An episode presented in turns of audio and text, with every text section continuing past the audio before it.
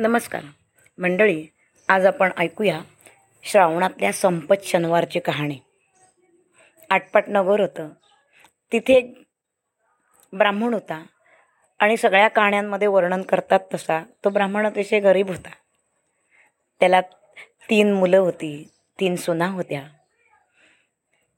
सगळे कष्टाळू होते. शेतात कष्ट करायचे अन्नधान्य पिकवायचं आणि जे मिळेल त्याच्यावर सुखासमाधानात राहायचं. होता होता श्रावण मास आला. आणि श्रावणातल्या शनिवारी ब्राह्मणाने आपल्या धाकट्या सुनेला सांगितलं आम्ही सगळे शेतावर चाललो आहे तेव्हा मुली आम्ही येईपर्यंत तू छान बाजरीची भाकरी कर केनी कुरडूची भाजी कर त्याच्यावरती तिळाची चटणी करून ठेव. आणि सगळे शेतावर गेले. इकडे धाकट्या सुनेनं माडीवरती जाऊन पाहिलं तर त्या घागरी मडक्यांमध्ये अगदी थोडंसंच म्हणजे टिपरीभरच धान्य दिसलं. ते तिने दळलं त्याच्या छोट्या छोट्या भाकऱ्या केल्या केनी कुरडूची भाजी केली शेजारी ठेव तोंडी लावायला तिळाची चटणी केली. इतक्यामध्ये शनिदेव कुष्ठरूपाने तिथे आले आणि म्हणाले मुली मुली माझं अंग खूप ठणकतं आहे गं. माझ्या अंगाला लावायला तेल दे. मी खूप दिवसांचा भुकेला आहे. मला खायला काहीतरी दे. तिला त्यांची दया आली. तिने त्याला अंगाला लावायला तेल दिलं. आंघोळीला गरम पाणी दिलं. आणि एका पत्रावळीवरती भाकरी आणि केन्नी कोरडूची भाजी असं खायला दिलं. शनिदेव प्रसन्न झाले. आणि आशीर्वाद देऊन निघून गेले. पुढे दुसरा शनिवार आला. दुसऱ्या शनिवारी ब्राह्मणाने आपल्या मधल्या सुनेला घरी राहायला सांगितलं. आणि तिलाही तसंच भाकरी कर केनी कुरडूची भाजी कर असं सगळं सांगून ब्राह्मण आणि त्याची बाकी मुलं सुना शेतावरती आले.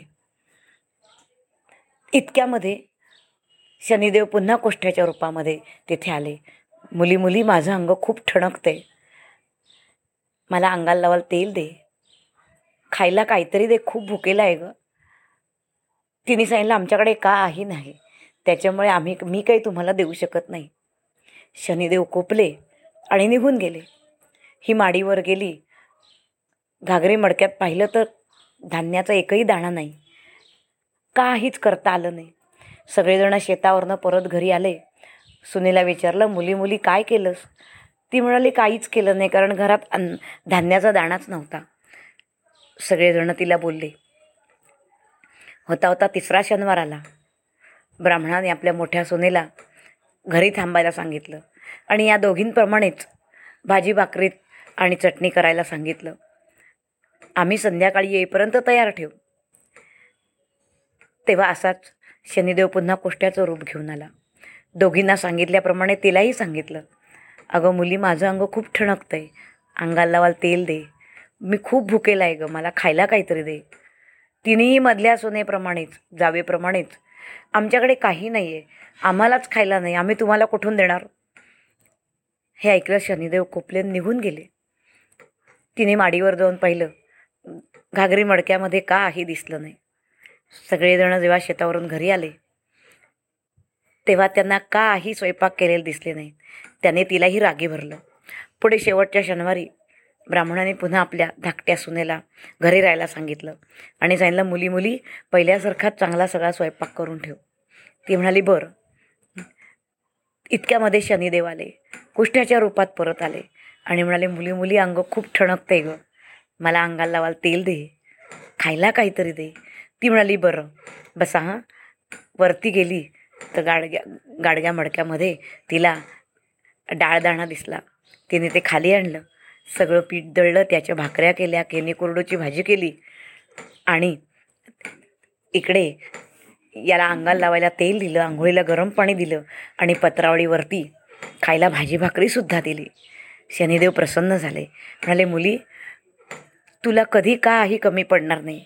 तुझ्या आत्म्यालासुद्धा देव असाच आशीर्वाद देतील. तुझा आत्मा संतुष्ट होईल. आणि शनिदेव निघून गेले. काही वेळाने शेतावर गेलेली ही ब्राह्मणाची सगळी मंडळी हे कुटुंब सगळं परत आलं. विचारलं मुली मुली काय स्वयंपाक केलास का? ती म्हणाली हो केला आहे ना सगळं तुम्ही सांगितल्याप्रमाणे केलं आहे सगळी तयारी पाहून ब्राह्मण संतुष्ट झाला आणि म्हणाला हे तुला कसं काय जमलं? घरात तर काही नव्हतं.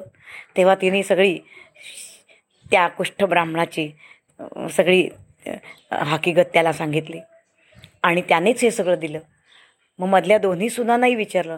त्या म्हणाल्या हो तेव्हाही तो आला होता. पण आम्ही त्याला काही दिलं नाही? तेव्हा तो म्हणाला तुमच्याकडे काहीच राहणार नाही. इतक्यामध्ये ब्राह्मणाची दृष्टी वळचणीला काहीतरी खोचले त्याच्याकडे गेली. जाताना शनिदेवानी दोन्ही वेळेला धाकट्या सोन्याने खायला दिलेली पत्रावळी जी होती ती तिथे खोचली होती. ब्राह्मणाने जाऊन ती पाहिली. पाहिले तर त्याच्यामध्ये हिरे मोती निघाले. ब्राह्मणाला अतिशय आनंद झाला. हे सगळं शनिदेवांच्या कृपेमुळे झालं. आणि म्हणून तेव्हापासून दर शनिवारी श्रावणातल्या संपत शनिवारी ब्राह्मण शनिदेवाची पूजा करू लागला. त्यांना जसा शनिदेव प्रसन्न झाला तसा आपल्यालाही सगळ्यांना हवं. ही शनीची कृपा संपादन होणं याच्यासाठी शनिदेवाची भक्ती करणं हा त्याच्यातला संस्कार आहे. आणि केनी कुरडूची भाजी याचा अर्थ परसात पावसाळ्यातल्या दिवसामध्ये अनेक छान छान भाज्या असतात त्या आपल्या आरोग्याला उपयुक्त असतात आणि म्हणून ती करावी असा कदाचित ही भाजी करण्यामागचा संकेत असावा. याच्यातलं तात्पर्य आपण एवढंच लक्षात घेऊया की आहे त्या परिस्थितीत आलेल्या अतिथीला विनमुख न दवडता आपण आपल्याकडे जे असेल ते द्यावं. देव कोणत्याही रूपात येतो आणि आपली कधीही परीक्षा घेऊन जातो तेव्हा त्या परीक्षेला उतरण्यासाठी आपण सगळ्यांनी शनिदेवाची भक्ती करून त्याला प्रसन्न करून घेऊया. धन्यवाद.